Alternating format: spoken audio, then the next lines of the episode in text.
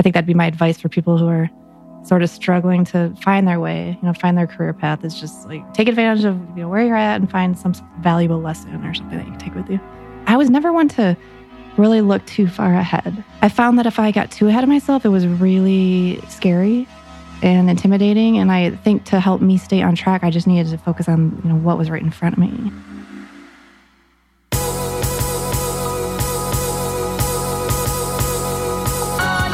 You're listening to the Almost 30 Podcast, a lifestyle podcast hosted by Krista Williams and Lindsey Simsic. Tune in for a new episode every Tuesday to hear our honest conversations about topics like wellness, entrepreneurship, spirituality, and self-development with guests who are really smart, really inspirational, and really fucking funny. It's real, it's raw, and it's unfiltered. Inspired by our transition from our 20s to our 30s, we realized it's so much more than that. Our mission is to provide you with the tools, guidance, and motivation to help you navigate any transitions in your life and propel your personal growth. Thanks so much for tuning in to the Almost 30 Podcast. Here we go.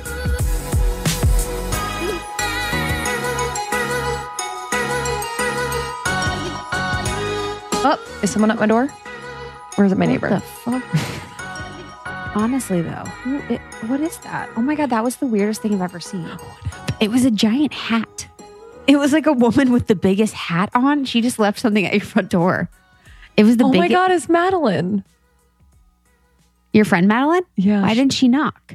Because she said she was just going to leave it.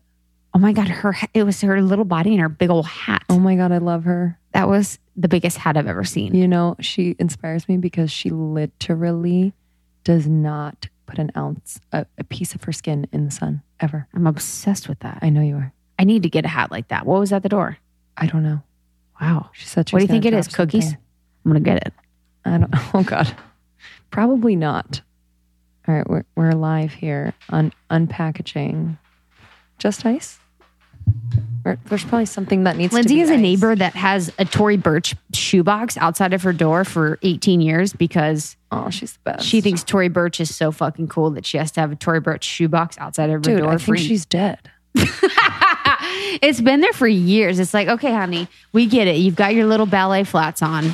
Got it. How well does Madeline? I know. Oh God, they're not going to be here before we end today. Lindsay is sick. Can you do this with your voice? Hello. I'm scared. Can you do that? I asked Justin the other day. I was like, can you do this with your voice? Hello. And he's like, you've asked me that once a year for 5 years. I can't do that with my voice.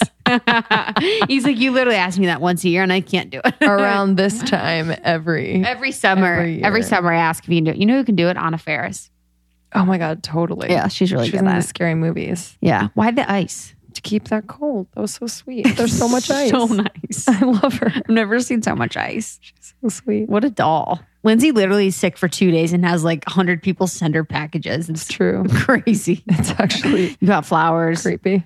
No one gives a shit about me. Not creepy at all, but like, it's like blows my mind that I have so many... I don't even know. So many lovers. Truly.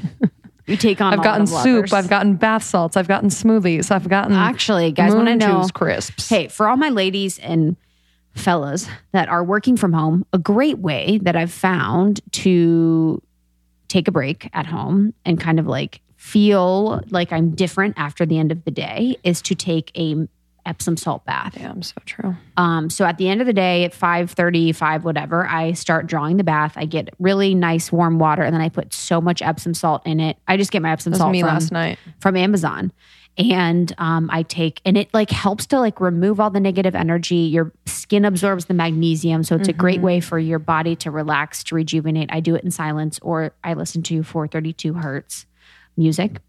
And it kind of changes my perspective from work into relaxation for the night. So that's a great way to do it. I freaking love that. I was, I put on my stories. I was like, how do you guys like turn off? Because I feel like lately, I just keep getting pulled back to the computer. Like I just keep finding things to do or things to respond to or whatever for the tour. And this girl DM'd me. She's like, I put my computer in the trunk of my car. Isn't that fucking amazing? Oh my God. She's like, no, literally she's like, I actually do that. At the end of the day, I'll put my computer in the trunk of my car because I don't want to get on it.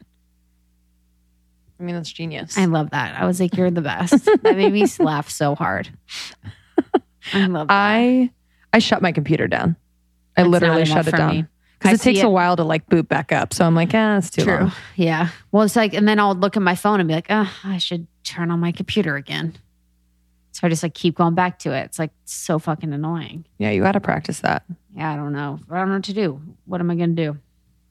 But like, but things get done. You have to balance out with your self-care that you're doing, time with Justin, all those things. Yeah. You know, we all do. Yeah. Definitely. I mean, I clearly wasn't taking care of myself as I should. I don't know if that's it, but yeah. I mean, I could have been just chilling a little bit more, you know? Yeah. I don't know. It's a virus though. It's a what? It's a virus though. Yeah. So you picked it up. But I was weak enough to get it. That's true. That's true. I was weak. You were weak. It's weakness. Is that a segue? No. Mm-mm. Mm-mm. Well, we had the pleasure. Yeah. Let me tell you about my favorite deodorant. So yeah, literally. I've been using Schmidt's Naturals for a couple months now. I use their charcoal magnesium natural deodorant. I like it because of the texture. So the consistency is really nice. It's like in a normal deodorant container. It goes on really nicely. It stays on. The smell is bomb. It works. I've used a lot. Some are too gooey. Some are too wet. Mm-hmm. Some just don't have the consistency that I like. So I've been using Schmidt's for a long time. I like the smells that they have. So when we connected with them and the team, Allie and all the girls at Schmidt's Naturals. Point to me every time you want to say it and I'll say it. Yeah. I was really excited. They are listeners. They're lovers of the pod. So they hooked us up with Jamie. They hooked us up with some amazing product. They're one of our sponsors now. So you can get the natural deodorant. You can get their amazing toothpaste, which I use their toothpaste all the time. They have cool flavors like coconut lime. The charcoal is really good. So basically, I love the charcoal. It's bomb. It's the spot for all your natural products. So we were introduced to the brand. We're users of the brand. And then we got to meet Jamie. Yeah. Jamie is one of those like from the ground up entrepreneurs that like is kind of like shows us her blueprint. And we're like, oh, okay. It can be done. She's making me laugh too. She's so funny. Man. I loved hanging out with her. She was like under the radar funny. She's under the radar funny, man. She'd say something where you're like, dude, yeah. It was just like, because she's so sweet and kind. So sometimes, when people are sweet and kind, you're like, you don't expect it. And then she would just make me laugh. But I mean, she's a baller. Like she's so cool. She was really raw and open. And I really loved how she was talking about how she never knew her path. And for a long time, she really didn't know what she was doing. She never felt like she understood why she was in the job she was in. And she really just followed her heart to Portland and then started Schmidt's and then grew it from there. And now, I mean, look at her. It's major. It's changed her entire life. It's changed the lives of so many people all over the world because of the option to go natural with these everyday products. So many people are realizing that the products they're using are toxic and poisonous to their bodies. So it's really good that they have this option. So yeah. And I really like how, Schmidt's just got bought by Unilever, which is really exciting for Jamie. Congratulations. We're so happy for her. And I really loved the way that she talked about that and really, and I'm completely aligned that these natural products, we want to get them in the hands of as many people as possible. Yeah. So to do that, to allow most Americans or consumers have access to these products, partnering with a company like that makes perfect sense so that you can get them into more stores, you can have more distribution centers, et cetera. So I really liked that thought process behind it. And I'm really excited for you guys to try Schmidt's. It's the best. So Almost 30 is the code. Get a discount. Yeah. So enjoy this episode. Make sure you join our secret Facebook group if you haven't already. Tell your friends to join. We're growing this community. Yeah. And we're going on tour. So find us on the road. Yeah. We are going to be in San Francisco mid-June. We are going to be in Boston and New York in July. We have a new LA event end of July. All of this is on our website, so you can check it out. We are going to be in Dallas and Austin in September. So we're adding the Soho House this summer in LA. Yeah, so many things going on. So I know it can be confusing. So just check our website. Yeah. Everything's there. All right, guys, we love you. Enjoy this episode. Enjoy.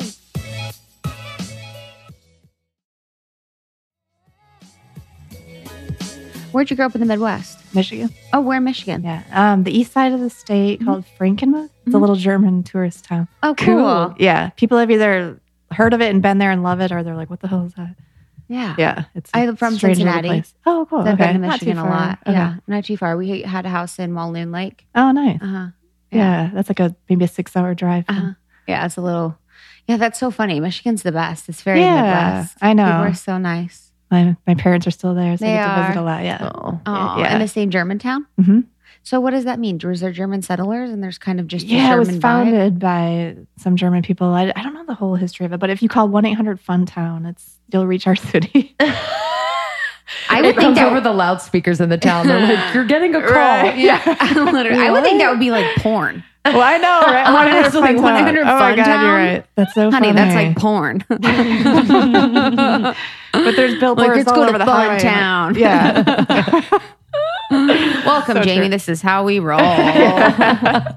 So in Michigan, like growing up, were you always interested in kind of like natural products? Like, or was it like the Portland thing that kind of like jump-started everything? Yeah, it was more Portland. I mean, growing up, it was... Yeah, that was a mystery to me. And we just bought whatever products were on sale and, didn't really think twice about it. But we didn't have options. We just shop at the local grocery store and call it a day. So how'd you get interested in it? Yeah. Are we on? Are we recording? Mm-hmm. Oh, yeah. Oh, yeah, girl. Is this the real deal? Yeah. Just being in Portland, it was the maker movement back in 2010. I mean, everybody was doing something, right? Like whether they were in a band or maybe they were making a product for a farmer's market. Like there were a lot of people making hot sauces or candles or whatnot. And so it was sort of my quest to find myself and, and kind of explore that creative side.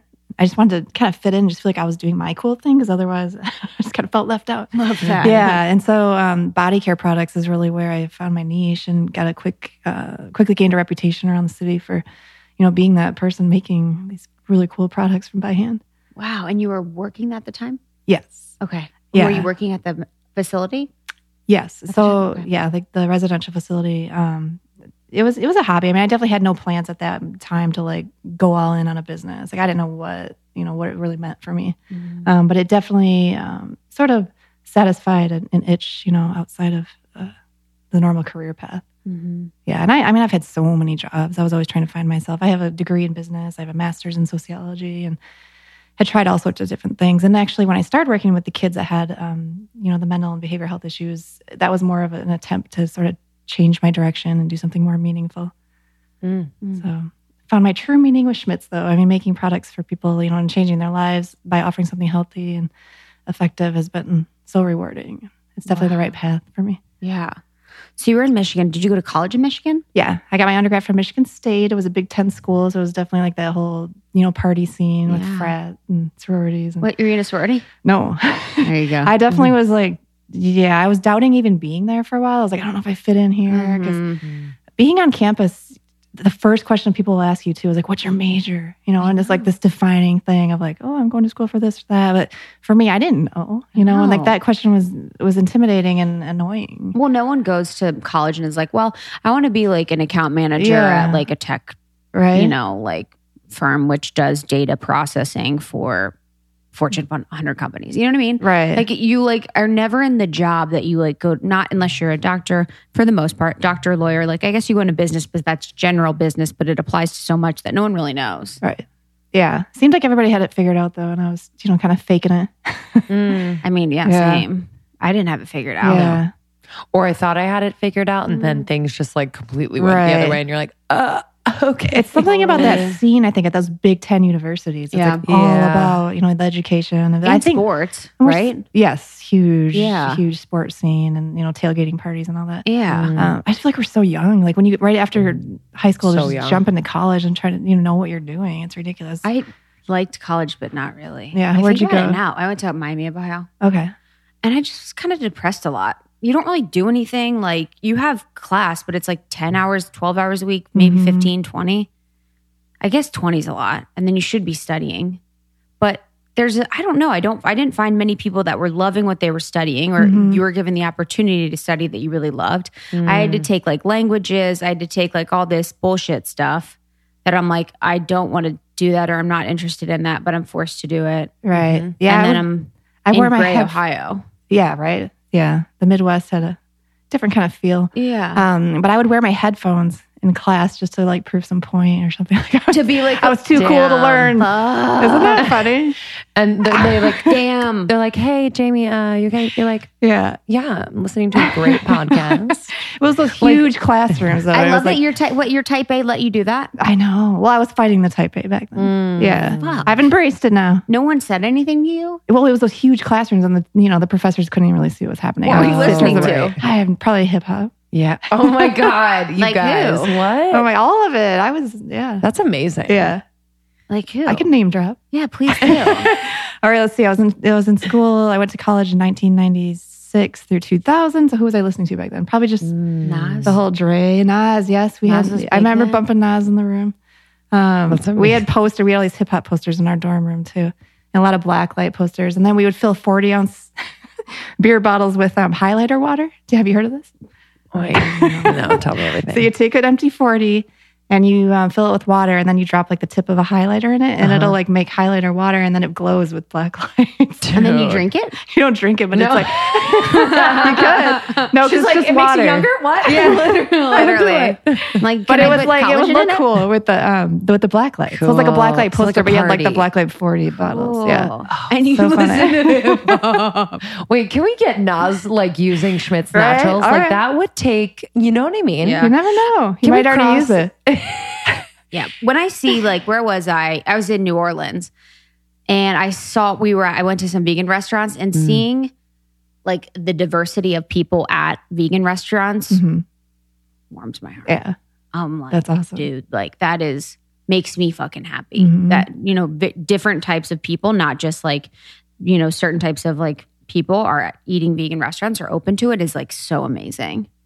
Yeah. I mean, I think it's a newer thing too, right? Like 5 years ago, that wouldn't be the trend. Yeah, the clean and everything. It's still making its way. I think like, you know, going back to where I grew up again in this tiny town in Michigan, like not easy to find a vegan restaurant, but you know, an option here and there on the menu maybe. Did you feel sad in college? Like, did you ever feel like, and then when you're maybe moved to Portland, like feel lost because you didn't know what you wanted to do?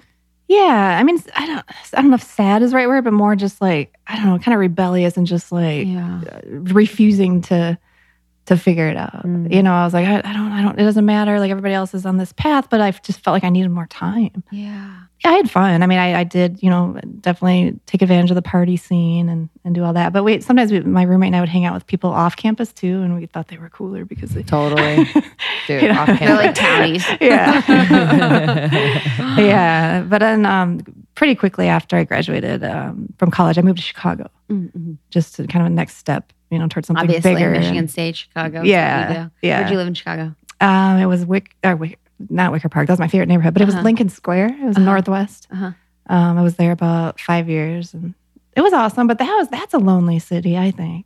I don't know. It's hard to get around, and you know, if you have a friend that lives across town, you don't really see them because it's like a huge commitment just to like, you know, cab over there, or whatever. But again, it might have just been my place at that time. You know. And what were you doing for work?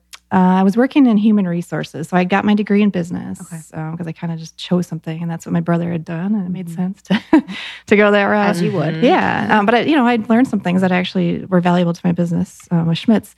But yeah, so I got a degree in HR. I was working for the John D. and Catherine T. MacArthur Foundation in Chicago, a pretty cool organization. So I felt good about, you know, the business I was working for, so that helped. But there was always this like, this doesn't feel right. Yeah, and then the big move to Portland was sort of an attempt to help figure things out. Was that just on your own will, or did something happen? I had a partner at the time, and we had visited out here, and we both liked it, and we thought, let's just shake things up and move out there and see what happens.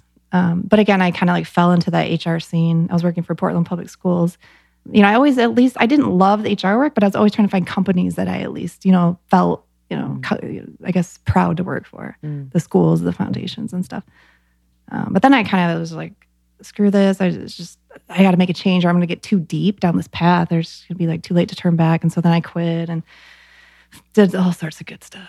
Like what? I got a job working at a vegan hot dog shack.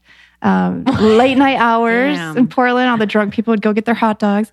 And were you working just front desk? No, I was cooking the dogs. That's amazing.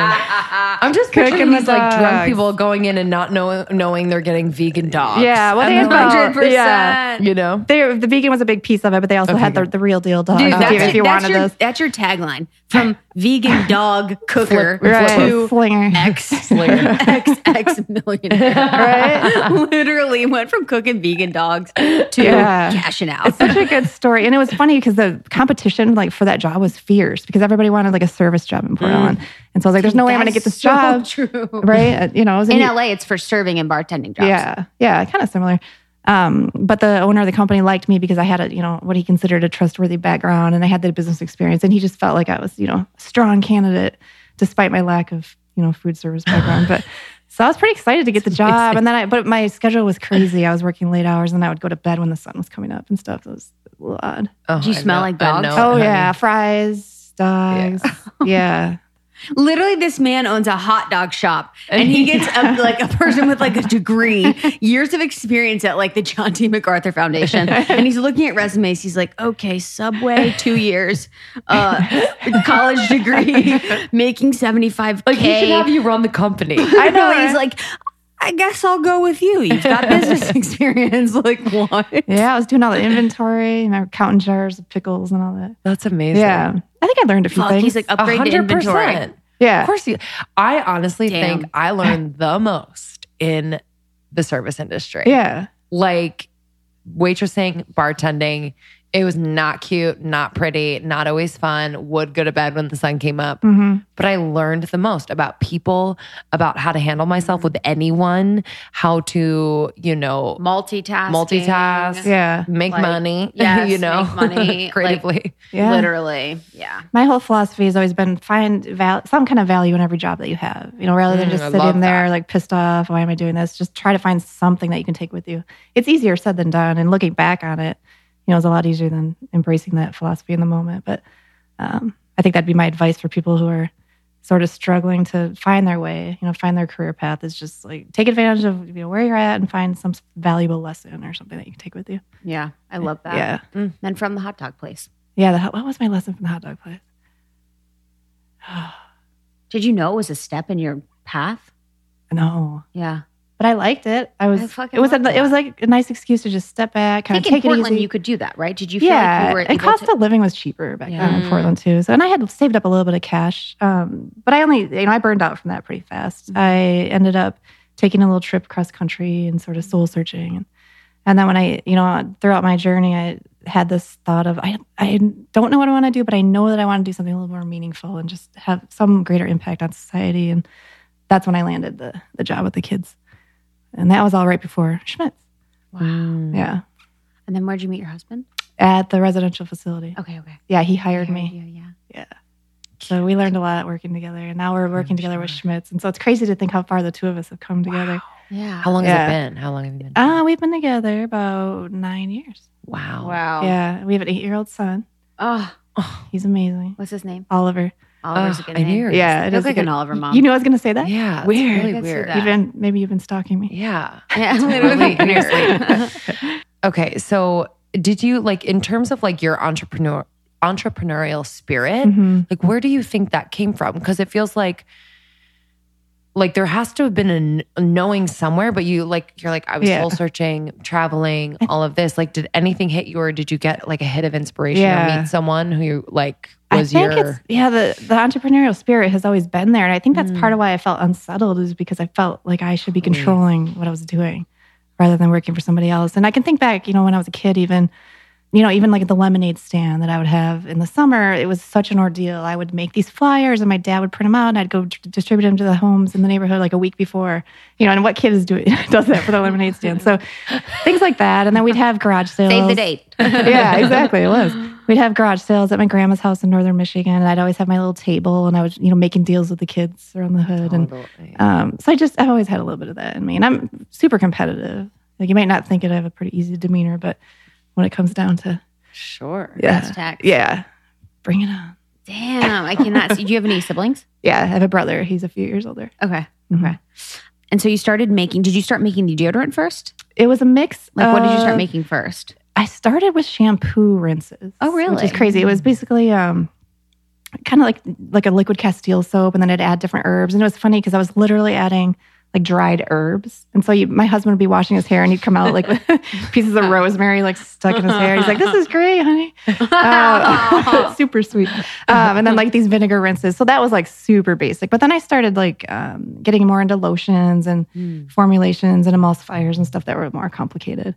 The deodorant was one of my early products. And that was more just like my own personal goal to find something that worked. You know, natural deodorants have a reputation for being ineffective, and that was definitely my experience, is that they just sucked. Mm-hmm. And so I wanted to make one that I thought not only worked, but smelled good. Yeah. I didn't want those ridiculous scents that were, you know, everywhere in the conventional aisles. I like the texture. Yeah, you do? Your guys. Awesome. Mm-hmm. Yeah. I love the texture. Cool. You know, it feels so like, good. I just love the texture. Yeah. I feel it going on. I know it's there, you know. I just think, yeah, I love the texture. I love the smell. It works. Like it is. I'm so thankful. I'm like so glad. I'm like, oh, great. Like cool. I found something that works. Nice. How long have you been using it? Probably like 3 months since the girls reached out, since Allie reached out. So started with why the rinse? Like I'd love to talk, you know, just to talk a little bit about like clean beauty, mm-hmm. what kind of products and ingredients you use, why they're important, and like why clean beauty. Mm-hmm. Well, I was pregnant at the time too, and I started, you know, hearing all these horror stories about chemicals that are in your everyday products. And you know, before that, I didn't pay as much attention. I mean, I always appreciated products, and you know, was always trying to get the next big thing. But in terms of natural, like it didn't really come to me right away. But once I was pregnant, I was like, shit, like this, you know, this is real. Like this stuff is absorbing into your bloodstream and could potentially harm your unborn baby. And so I decided to just try to make some of it. You know, not only the health piece, but I also thought it'd be really cool just to be like, I made this myself. So Portland. You know, and it fits into that whole, like I said, the DIY, you know, maker movement scene. That was my opportunity to do something that I thought was different and compelling.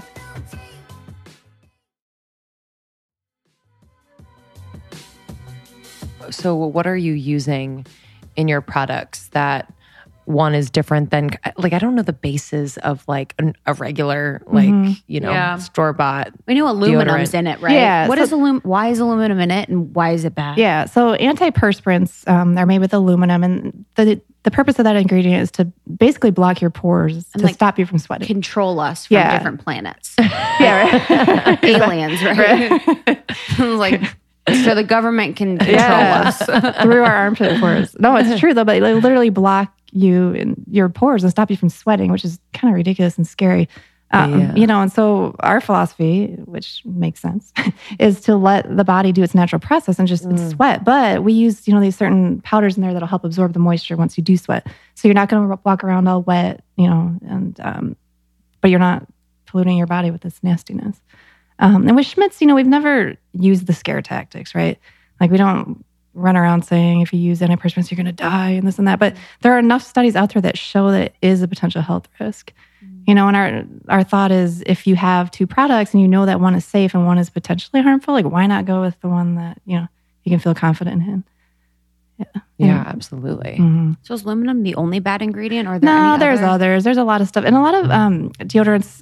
They'll have like parabens and phthalates, and these are all things that can, you know, like disrupt your endocrine system and So paraben, what is that? That is a preservative. That and so Schmidt's has gone the avenue of more natural preservatives that actually work well in our formula, because our formula doesn't have water, and water is one of those ingredients that can be tricky with trying to preserve your product, because water is usually where all the bacteria and all that jazz happens. And that brings me to fillers too. So we don't use like water to, you know, puff up our product. A lot of brands might use these unnecessary ingredients just to make the product cheaper and, you know, give it substance, where everything in our deodorant actually serves a purpose. So, you know, we have the oils and the waxes and the butters and the powders, and everything in there is doing something valuable for your skin. So parabens, and then what was the second thing? Phthalates. Yeah. Yeah, okay. And then there's also would those be listed as that on an ingredient label? Yes. Okay. Yeah, and you'll see like Schmidt's kind of advertises that ours is made without that, and so our newer approach is to not only talk about what's not in our products, but also what is in them. Like with our toothpaste, for example, we really— Your toothpaste rocks. Yeah, thank you. Yeah, we like to talk about all the added benefits, and like I feel part of me feels like flavors are crazy. Thank you. Yeah, they're good. They're what's your favorite? I have like a jasmine chai or a jasmine one. Nice. The pink one. That the jasmine spearmint. Jasmine spearmint. It's so good. And then there's like a chai one, like a vanilla chai. Vanilla chai, yeah. So good. Yeah. I want to try. Dude, honestly. We'll get you some. But, the adding these new products to our line was really just a response to our customers demanding more. Mm. I always thought Schmidt's was only going to be a deodorant brand. And I think in the early days of the business, that philosophy got me far, right? I want to do one thing and do it really well and not try to be everything. But then as we grew and got the customer confidence, it just made sense to add more because people wanted it. Mm-hmm. And so one day I was like, all right, let's do this. What do we want to add next? And the bar soap was our next product. And that was an easy extension for us because we were able to duplicate the scents that we use in our deodorant. So if you use like the rose vanilla deodorant, you can buy the rose vanilla soap. And it was just like a nice, logical extension for us. And then the toothpaste was a big one that kind of surprised people. Yeah. But they asked for it, so they got it. What's in toothpaste? Oh, fluoride. Yeah, so ours is not made of fluoride. Fluoride is one of those controversial ingredients. Oh, yeah, calcifies your pineal gland. Yeah. I think that's maybe the controversial thing. Yeah, that is a piece of it. And it's crazy because Portland's the only city that doesn't have fluoride in their water. I think it's the only city in the U.S. So this is the controversy. So your pineal gland is what is like your third eye. It's almost like a tiny pine cone, smaller than your fist. It's very small. I'd say very small, and it looks like a pine cone. And when the Egyptians or like other types of people had like an eye on their thing, or they have like— they would have the pineal gland throughout history in different places because it's basically supposed to be the place where your intuition lies, where your gut lies, where you're able to connect with spirits or you're able to connect with different realms or different types of people. That's your pineal gland. It also regulates melatonin, so it's part of your hormone production.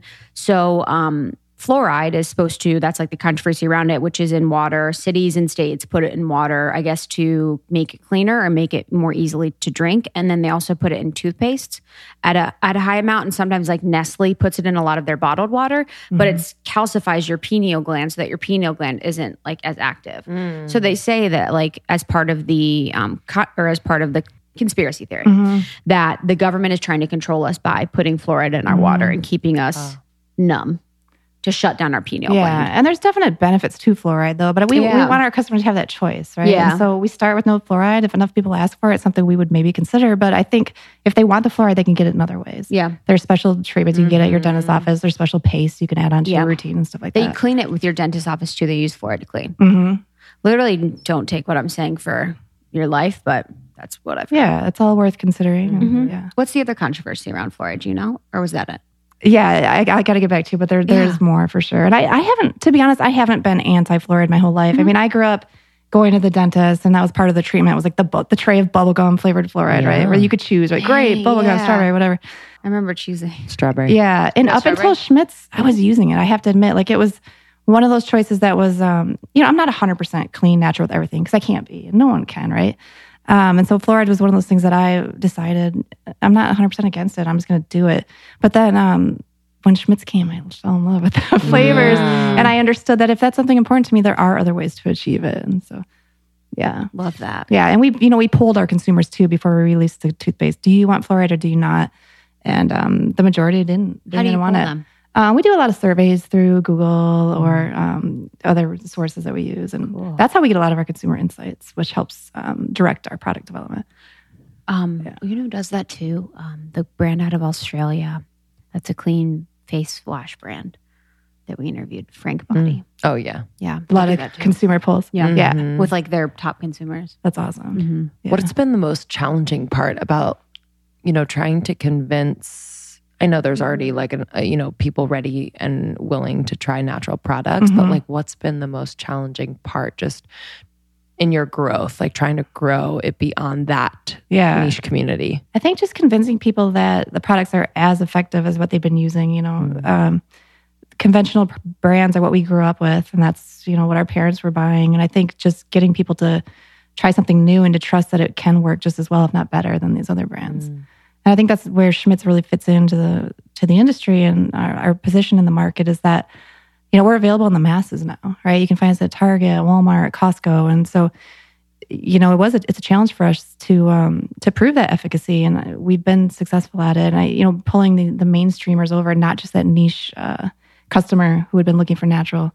We're reaching out to, people like my dad, a 70-year-old man in the Midwest, who wants something that's maybe a little safer, and he doesn't want to, stress the possible ill effects of the other brands. So, would there be any detriment to working with a Costco and like on a bigger scale?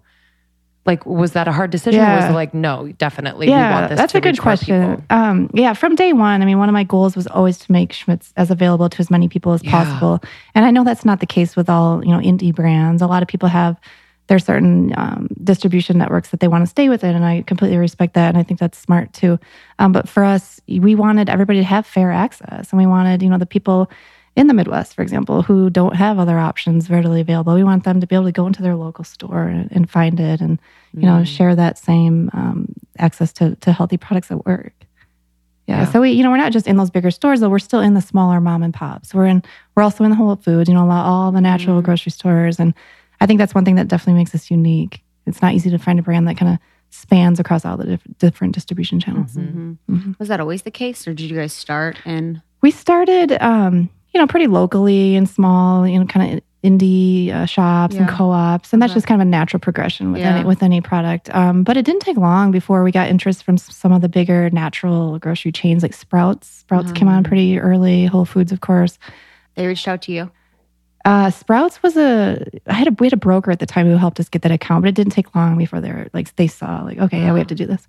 Customers were coming into all these stores asking for Schmidt's, and so it's been a pretty easy sell for us. I think we've been really fortunate where we didn't have to have a really strong sales team going in and working their asses off to sell the concept because customers were going in and asking for it. Yeah, and that's been true from the early days. Wow. Yeah.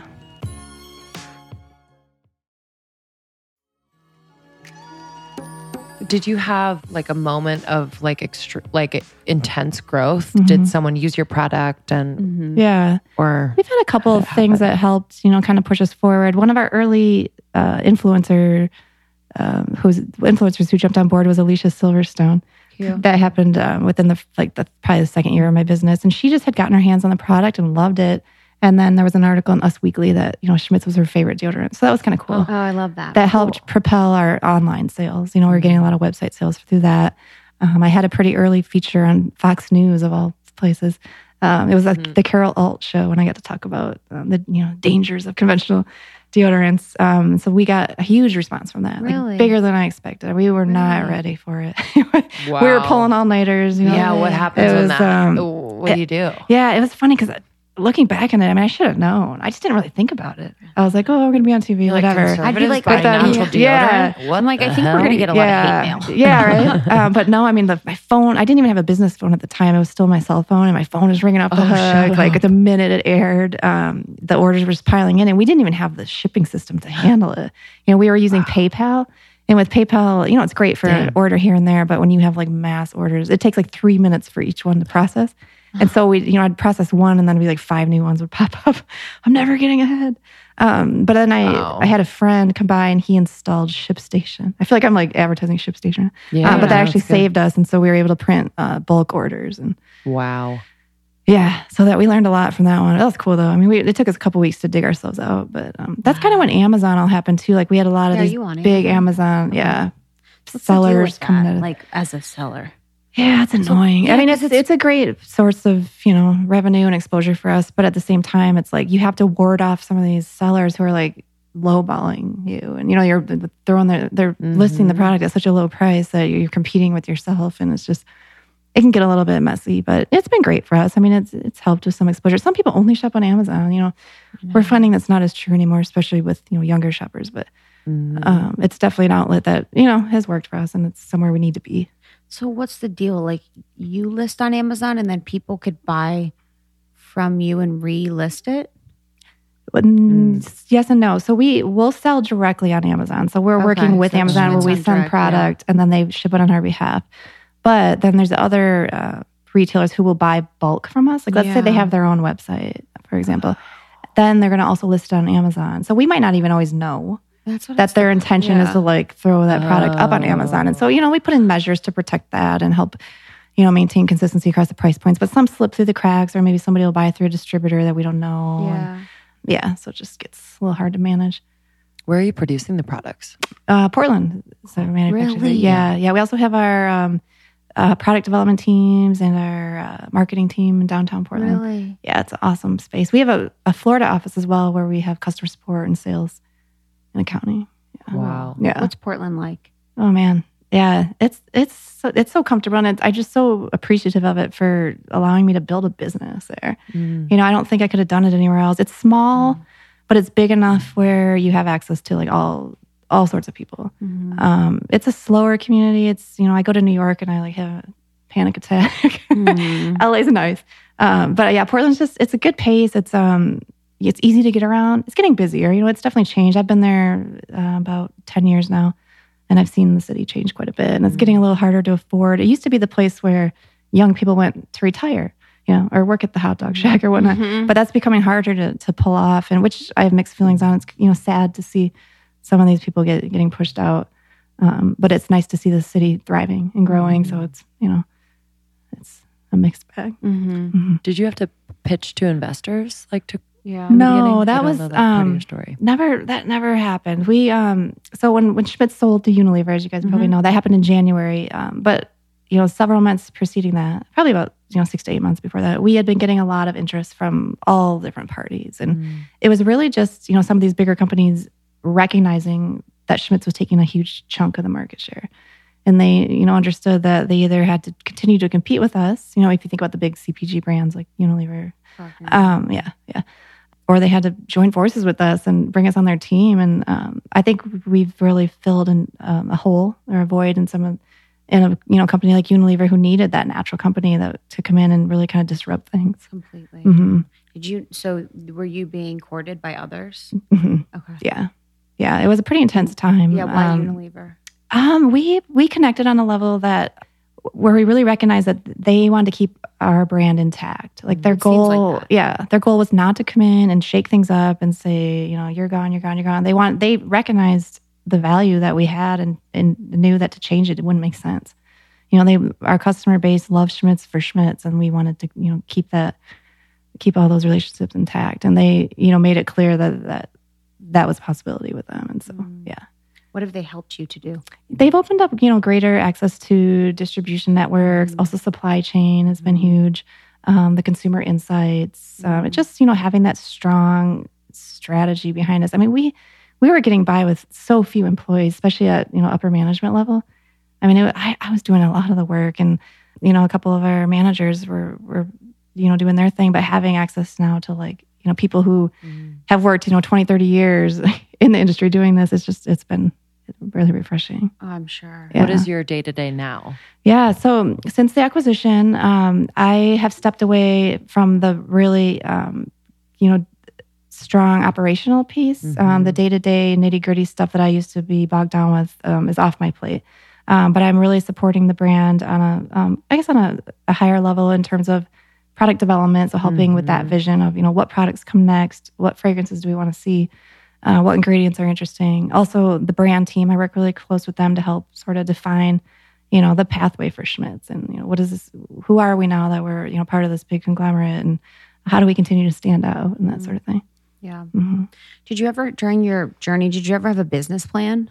No, never. It's so funny looking back on it, and I, you know, it worked for me. Like, I was never one to really look too far ahead. You know, it was sort of just, what's going on today? What do I need to be prepared for, you know, tomorrow or next week? But I found that if I got too ahead of myself, it was really scary and intimidating. And I think to help me stay on track, I just needed to focus on, you know, what was right in front of me. And I think that's probably not the greatest business advice, but it's really what helped, you know, me kind of on my journey.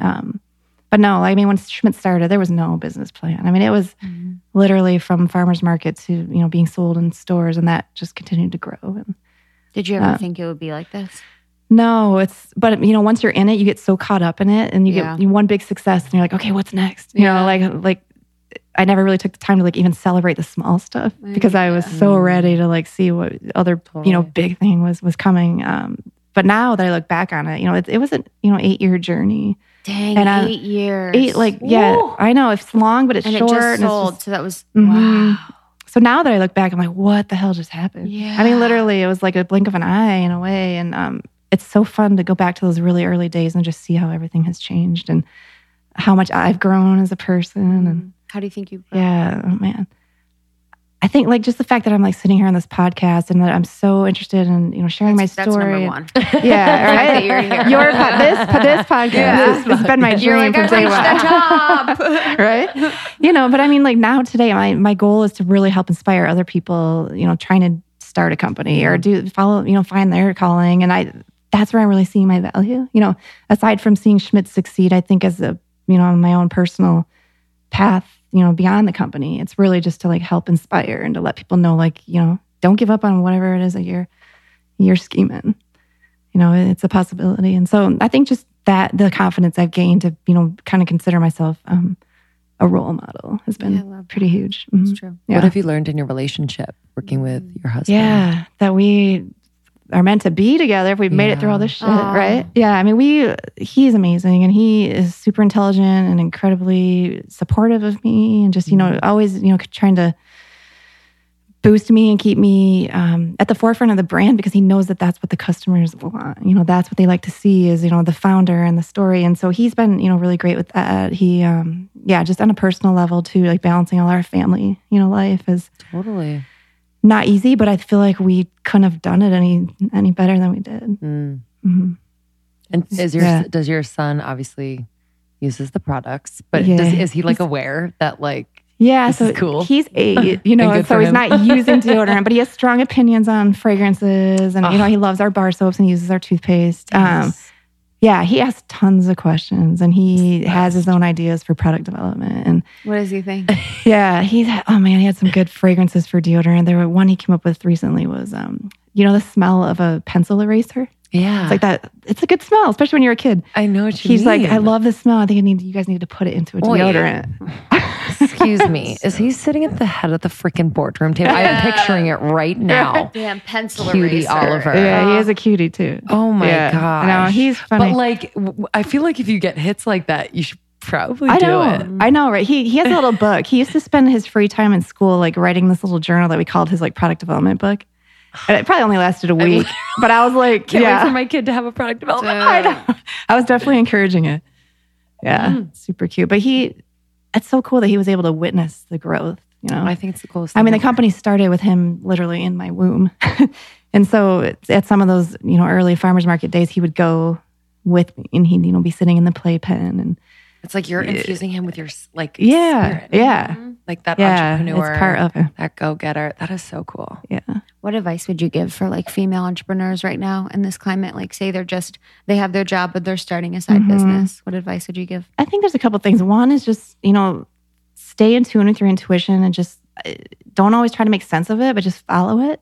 You know, but keep things sort of loose in the beginning. I think if you are going to go like, you know, the route of a product or a consumer packaged good, find something that you can do differently than what the competition's doing. Yeah. You know, with Schmidt's, when we started and other brands were seeing our success, a lot of them were trying to jump on board and do the exact same thing. And it's like, you know, we respect their, you know, motivation and but also drive, but also like, get the fuck out. No, but maybe do it a little differently. Like find something that makes yours unique, right?